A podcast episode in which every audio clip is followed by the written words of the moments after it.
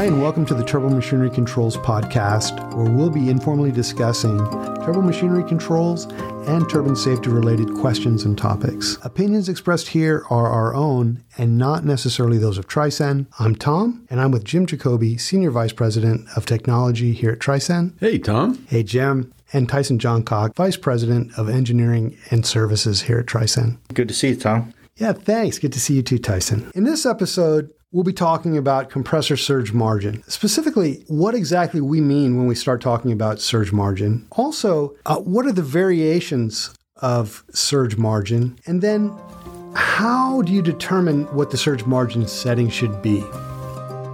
Okay, so let's start with the first question What exactly is surge margin?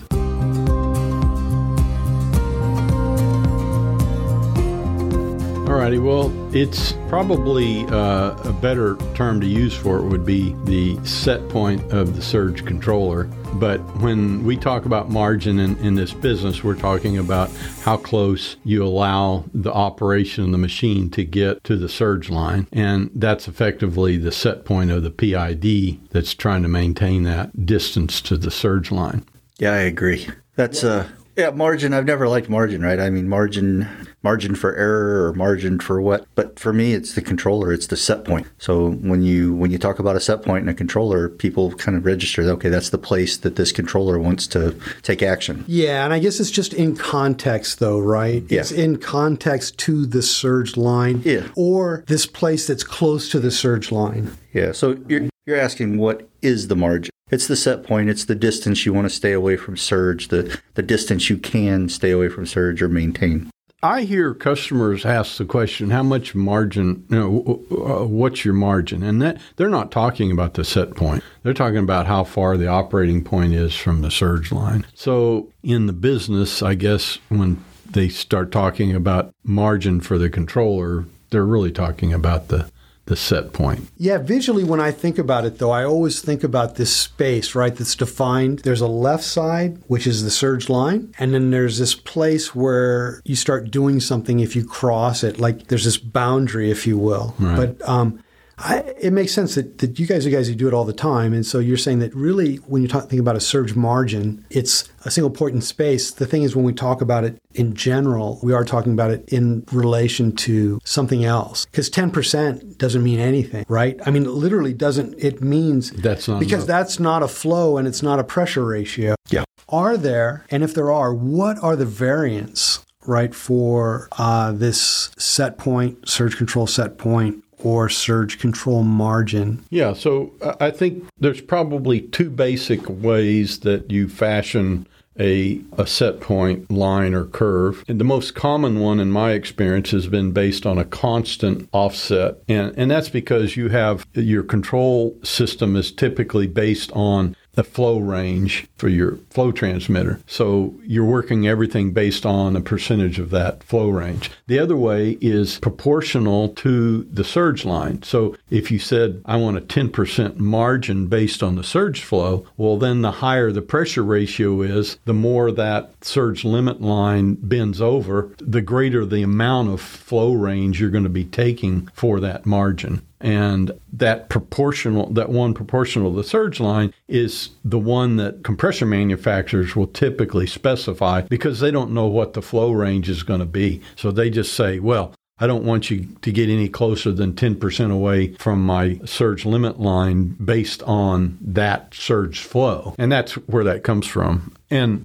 well, I guess you can combine them too, right, Yeah, Tyson? so a hybrid line. So some some mixture of it. I mean, the the envelope of the compressor with the choke or stonewall line at really low speeds and low flows, or you know the lower guide vanes, you um, you don't have much of an envelope to move around in, anyways. So you know you can start with a smaller set point in those low ranges, and then as your envelope starts to open up, you can give the surge controller more room to move. Um, and then once you get enough in there that it's protected, you don't need to increase it anymore. So you put sort of a, a max limit or a clamp on a proportional line. So it, it's increasing as your pressure ratio goes up till it reaches, say, 10 or whatever the you know the number happens to be, and you say, okay, that's enough to protect the compressor, and it doesn't need to turn into 20 at the high pressure ratios um, because there's enough response in the system to protect. Yeah, sure. So, so does it vary for you depending upon the application? Are there some applications that you guys always go constant margin, Yeah, or the compressor, it's for types compressor. of compressors? For me, typically it's axial compressors that have a really tight envelope on the lower pressure ratios. You'll see proportional lines, and then you know usually proportional with some constant on it. Once you once you get to that place that has enough area in it, you don't continue to increase the. The the few times that I've seen a benefit to having the proportional offset was when the mole weight varied a lot for the machine. In that case, the customer wanted when they were running at the lower mole weights, that was lower pressure ratio, and they needed to get closer to the surge line. They needed that capacity. But when they were running on the high mole weight cases, they were running way out on the uh, operating envelope. So using a proportional offset gave them, you know, normal protection at the higher mole weights, but when they on low mole weight, it, it allowed them to get closer without recycle. Yeah, and just to be clear here, really very quickly, is the surge line is invariant to this mole weight, right? We're not talking about No, that. no, no. We're talking about how That- that far would- away you're controlling from Their the surge process needed more room at the when they were running at the low mole weights. The, the envelope shrinks, right? So you you asked the margin. You didn't say surge curve.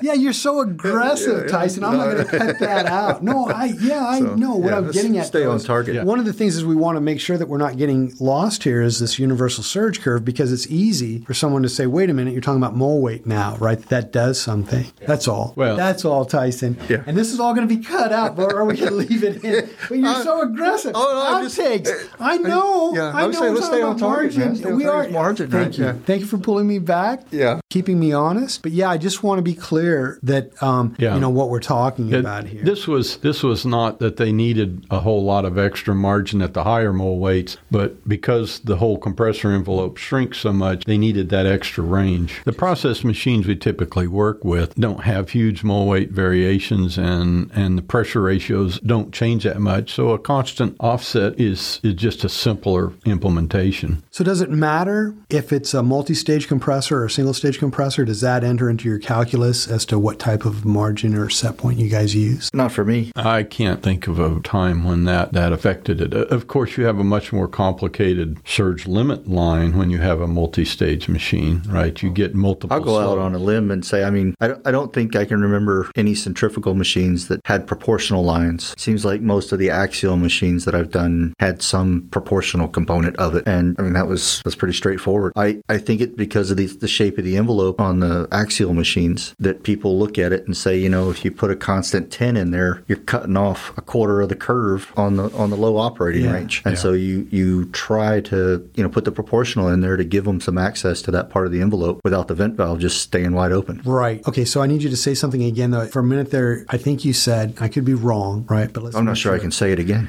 well, it's something close to. I think you said though that a centrifugal compressor has a proportional part of it, and I think that's not what you said. No, I was saying that It's use constant constant constant on centrifugal, Right. proportional on axial. So go ahead and say that again. I just did. So, so yeah. He's so so I so for for with, for right? most Yeah. of for you know I can't think of a centrifugal compressor that we really put proportional on. We we always put constant on it, and so you know the axial machines mostly have proportional with maybe a limit on it. So I would consider a lot of those to have a, a hybrid, some sort of a proportional line starting, and then where it reaches enough margin to protect the machine, and you you clamp it as a constant. So I guess that leads into the last question here, or the third question maybe. How do you pick a number for the surge control set point, surge control margin, whatever we're going to call it? I think the starting number is always 10%. And that it just, that seems like an easy number for everybody to work with. But after that, it's, you got to Yeah. evaluate it. 10's sort of everybody's number. 10% of what? No, that's debatable. But So that's what I want to ask you. Yeah, let's let's let's let's not debate it. Tell me what you 10% of what? You tell me what 10% of. for me mm, and the applications we're working on, most of the time when we're talking about 10%, we're talking 10% of the range of our map. Um, but if you talk to some other people, they're looking at 10% of whatever the surge line uh, range was. So 10% of the surge limit or the surge curve line saying, give me another 10% of whatever that value is. But, you know, once we're, we're in the, we're normally talking, we already have transmitter ranges. We've sort of normalized our surge curve to some percentage of that flow. And then we're saying 10% of that map, which is the curve that is on that map. So For for me, ten percent, uh, ten percent of hundred is what that is. But that that's going to be a much bigger flow range than 10% of the surge line flow. And and it varies because if somebody's picked a really high normalizing factor for the curve, you have pretty much a, a, a more vertical surge curve. So that 10% on that map is a lot. Whereas if somebody's picked a smaller flow range and normalized their curve to where the surge curve is more leaned over, that 10% might actually be getting closer to what 10% of the surge curve is. It's, it's not going to be, but but you're starting to come back to that. So it's relative to the range that you normalize your surge curve to. Right. So let's say that um, just for fun, right? Picking a number. Let's say that your surge point for whatever the speed is, At right? a given surge pressure point ratio. At a given pressure ratio is 15%. Then what we're saying is what we would set the surge control set point at would be 25%. That's correct. That's right. But if you said 10% of the surge point flow, then your set point's going to be at 16 and a half. That's right. That's pretty tight. That's not a lot of room to work with. But Okay, so even yeah, that's one and a half percent, right, of flow. And then is that in the noise range for you guys? Typically, what kind of percentage of noise do you? I would have I would have questioned the, the surge point at 15. that was an example. Yeah, but it's I'm- easy math. but- but I'm saying- go ahead, make it harder math. But I'm saying probably what the curve was normalized against was probably too big a number. And so that surge curve maybe should have been 35. Okay, And then- use that number. And